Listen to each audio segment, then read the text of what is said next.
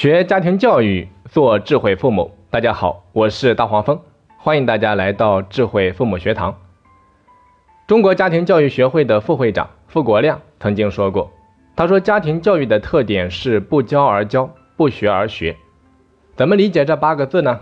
我来举一个例子，比如说，父母带着孩子上街，和路人相撞了，这个时候父母是与人争执，还是与人谦让？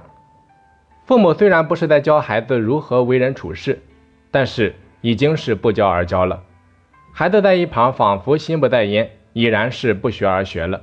那今后如果孩子遇到类似的情况，他就会效仿当时父母采取的态度和方法。有一首编译的小诗啊，叫做《当你以为我未留意的时候》，里面就是在讲述家庭教育的这个特点。他说：“当你以为我未留意的时候。”我看见你为生病的朋友送去你亲手做好的饭菜，从那个时候起，我懂得了我们要相互关爱的道理。当你以为我未留意的时候，我学会了人生中应该懂得的大部分课程，他们能使我在长大之后成为善良有为之人。所以啊，大多数的家长对孩子对教育都缺乏一个持久而深入的理解。那在我看来，教育也是有阴阳论的，阳的部分往往是我们容易看到的，而阴的部分则常常是隐藏的。这就好比是一座冰山，露在水面之上的冰山代表的是阳的部分，那露在水面之下的冰山代表的是阴的部分。露在水面以上的部分啊，看起来很大，实际上和水下的部分相比，那简直是不值一提。所以说，阴的这一部分虽然是隐藏的。却恰恰是最重要的，因为它能够直接影响到阳的这一部分。那作为家长啊，当我们一味的向外寻找教育的方法和技巧的时候，就意味着我们并没有意识到，方法和技巧只是露在水面之上的冰山一角，冰山的绝大部分都是我们看不到的，而这个部分恰恰是最重要的，也是家长们最容易忽视的。所以啊，在我看来，方法和技巧。是阳，家长的个人成长则是阴，阴的这一部分体积越大，阳的部分才会越大。那如果只关注阳而忽视阴，那么就会本末倒置，事倍功半。因此，孩子的教育拼的是家长的个人功底，拼的是父母的处事态度和人生感悟。也就是说啊，父母的整个人生都会参与到教育中来，所以。专注的提升自己才是教育孩子的王道。然而，大多数家长呢，对孩子、对教育都缺乏一个持久而深入的理解。猛然间意识到，那赶紧管一下；看到孩子不如意的地方，就开始忧虑，甚至忧虑孩子十年后的高考、十五年后的婚姻以及二十年之后的事业等等。而这个忧虑本身啊，就会毁掉孩子的未来。家长之所以忧虑，是因为一直在间歇性的关注孩子，孩子有问题就关注多一些，没有明显的问题就关注少一些。那对孩子的教育缺乏一个宏观的掌控，对于该做什么、不该做什么、做的够不够，自己心里面也没有底。所以啊，对孩子未来的发展走向就缺少一份确信，而这一份不确信就会让你开始慌张。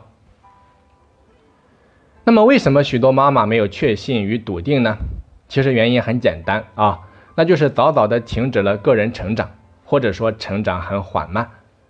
比如说，许多妈妈结束了读书生涯，有了工作，有了家庭，有了孩子，达到一种表面上的圆满，便放弃了自我探索，生活遵循最安逸的原则，看上去悠然自在、轻松洒脱，生活稳定，令人羡慕。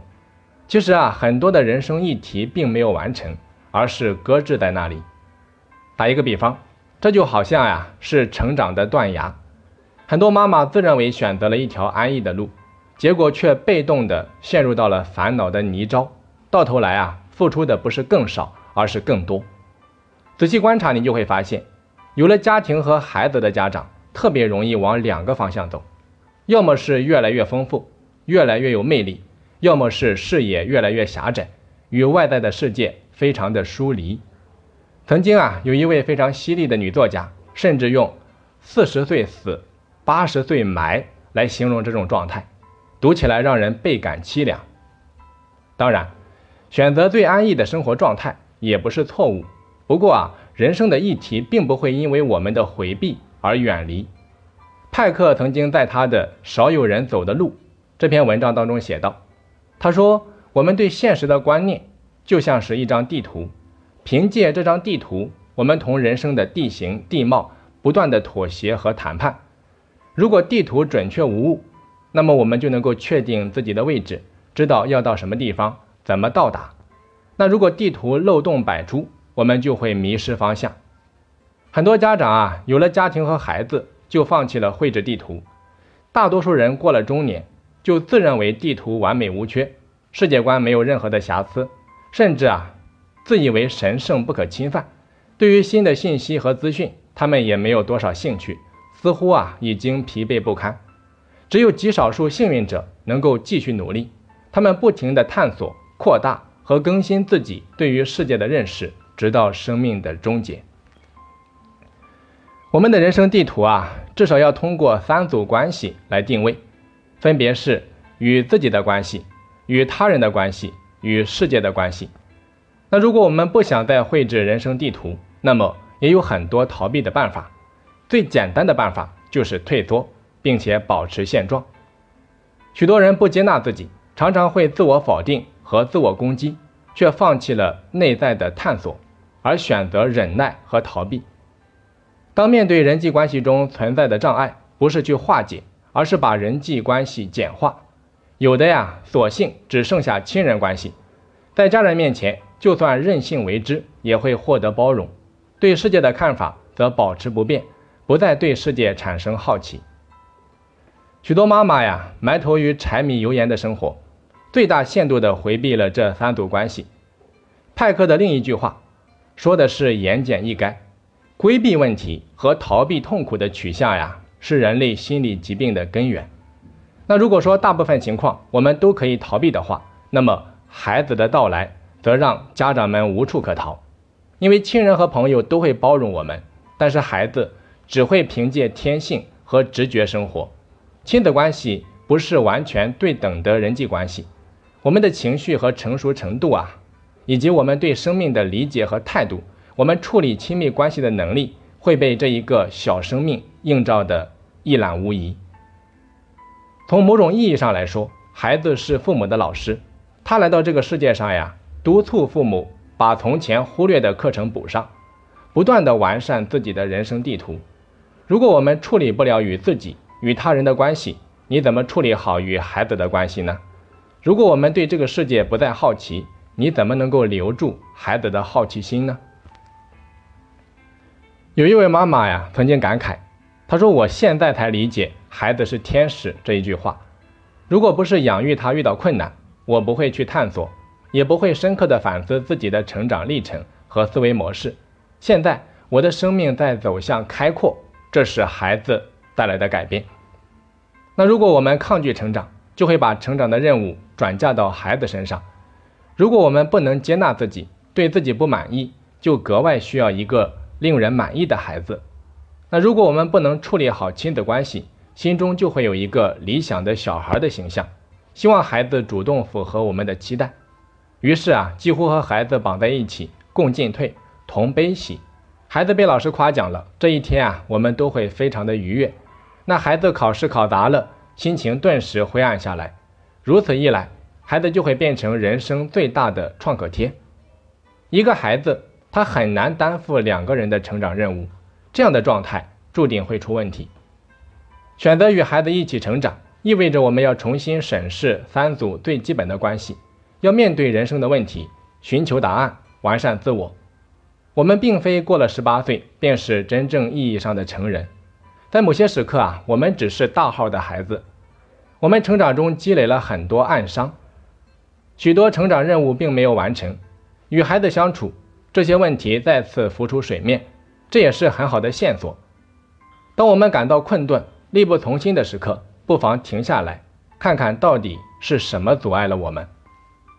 当我们不再逃避，勇敢地面对问题，也就意味着离开心理的舒适区，进入不确定的状态。世间最美的花朵，都是开在最艰辛的枝头。成长就是一个破茧成蝶的过程，成长意味着冒险，也伴随着苦痛，这也是我们回避成长的最主要的原因。这个过程啊，会有煎熬，也会迷茫和焦虑，但只要我们坚持思考，终会找到解决的途径。面对困惑的时候，阅读会打开一扇窗。我们有必要了解一些心理学方面的知识。庆幸的是啊，现在的通俗心理学著作。质量越来越高，我们会发现，每个问题解决之后，我们的人生都会变得通透、更顺畅，不会被同一块石头绊倒。在每个困境的背后，都隐藏着人生的礼物。我始终觉得，教育的方法和技巧只是孩子成才的冰山一角。有时候，孩子的教育拼的是功底，拼的是父母的处事态度和人生感悟。也就是说。父母的整个人生都会参与到教育中来。从目前的现状来看，妈妈承担的教育责任要重一点，所以我总是劝妈妈，我说人到中年，路要越走越宽才好。低到尘埃里，洗手做羹汤，这样的生活啊，本来是一件很幸福的事情。但是如果仅仅懂得柴米油盐，那么就会离孩子的精神世界越来越远。教育孩子的王道。是执着的栽培自己，所以最理想的状态，孩子懂得我们懂，孩子不懂的我们也懂，至少啊，我们要与孩子有交集。这个漫长的求索过程，既是为自己，也是为孩子。孩子的起点是父母的肩膀，如此说来啊，孩子永远不会有相同的起跑线，因为起跑线的高度取决于父母肩膀的高度。所以说啊，我非常敬重。那些勤奋好学、不放弃自我成长的父母。好的，本堂课啊，咱们就先讲到这里。我是大黄蜂，下期再见。